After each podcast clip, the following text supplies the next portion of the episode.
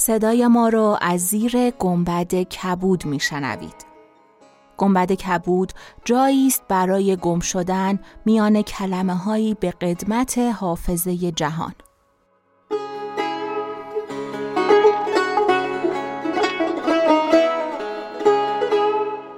سلام من شقایق جهرومی و دوستانم شما را به زیافت نور و کلمه دعوت می‌کنیم به اپیزود 90 گنبد کبود گوش می‌کنید.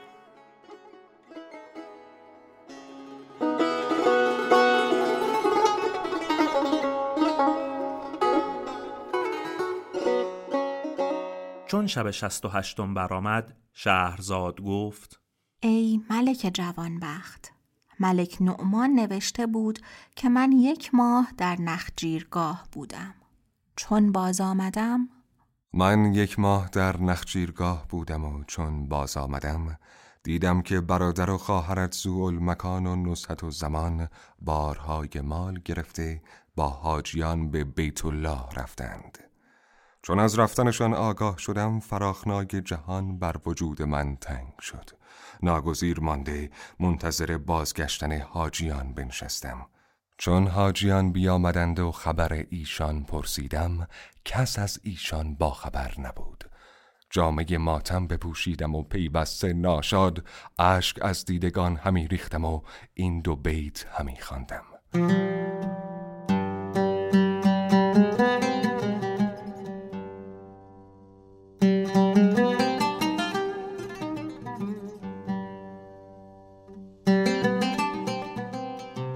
تیغ و تیر است بر دل و جگرم. رنج و تیمار دختر و پسرم. نه از ایشان خبر همی رسدم نه به دیشان کسی برد خبرم.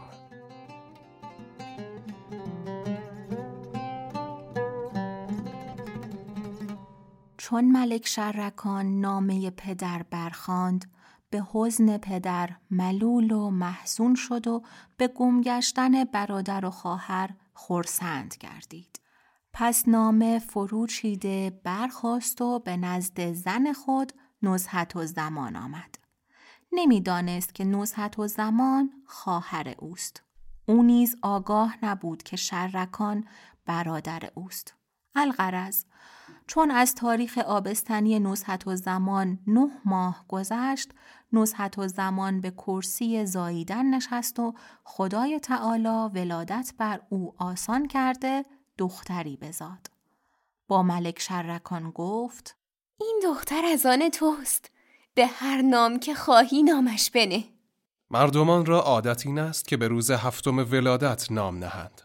پس شرکان سر پیش برده دختر خود را ببوسید. دید که یکی از آن گوهرهای قیمتی و بزرگ را که ملک آبریزه از بلاد روم آورده بود به گردن آن دختر آویخته است.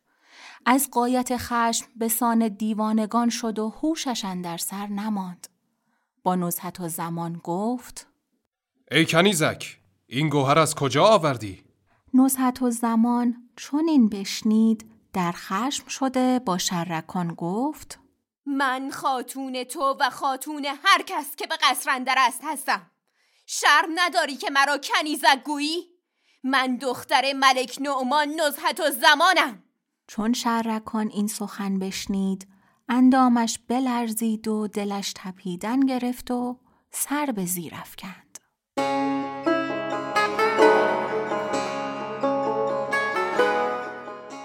چون قصه به دینجا رسید بامداد شد و شهرزاد لب از داستان فرو بست.